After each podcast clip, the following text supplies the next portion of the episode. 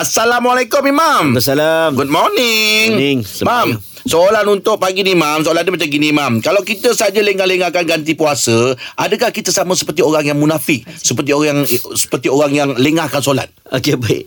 Uh, so, solat ni melengah-lengahkan ni ada banyak maksud. Mm-hmm. Uh, ada sebahagian kata solat ni ada lima waktu, lima lima fasa. Mm-hmm. Solat yang ketika waktu sunnah, mm-hmm. waktu afdal, waktu mm. yajus, waktu harus, mm-hmm. waktu makruh dan waktu haram.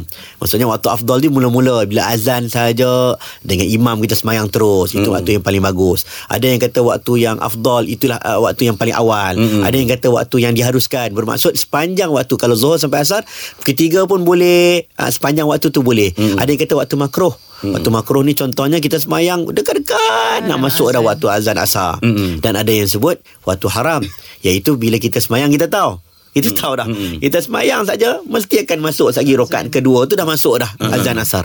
Ha, jadi ada waktu-waktunya. Uh-huh. Cumanya dalam sepanjang solat itu uh, ada per- perincian daripada hadis-hadis Nabi dan juga ayat Quran yang menunjukkan uh-huh. bahawa orang-orang munafik ini dia sengaja melewat-lewat Meleng- melengahkan solat dan uh-huh. menganggap macam mana tu uh-huh. semayang tu uh-huh. nombor dua lah. Uh-huh. Uh, semayang tu tak penting lah. Uh-huh. Itu yang membuatkan ada dianggap Allah sebagai tanda-tanda orang munafik. Cuma dalam bab puasa hmm. ini kalau kita rujuk kepada hadis, hmm. kita dibenarkan qada puasa selama setahun. Tak ditentukan bila. Sebaik-baiknya diawalkan. Hmm. Apa benda pun diawalkan. Hutang hmm. dicepatkan. Hmm. Cuma hutang tu ada tempoh. Tempoh hmm. dia sampai Ramadan akan datang. Hmm. Sebab itu Aisyah radhiyallahu anha dia qada puasa pada bulan Syaban.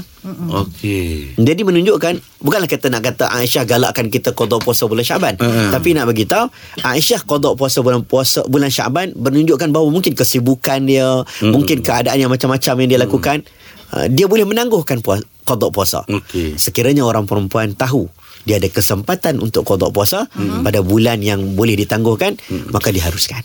Ha, dia boleh kan ha, Dia hutang tu macam tu lah hmm. Kalau kita tahu Tak apa lagi Bulan bulan depan aku hmm. boleh Boleh qadar ni hmm. ha, Tak ada masalah hmm. Boleh ha. Okey Terima kasih Imam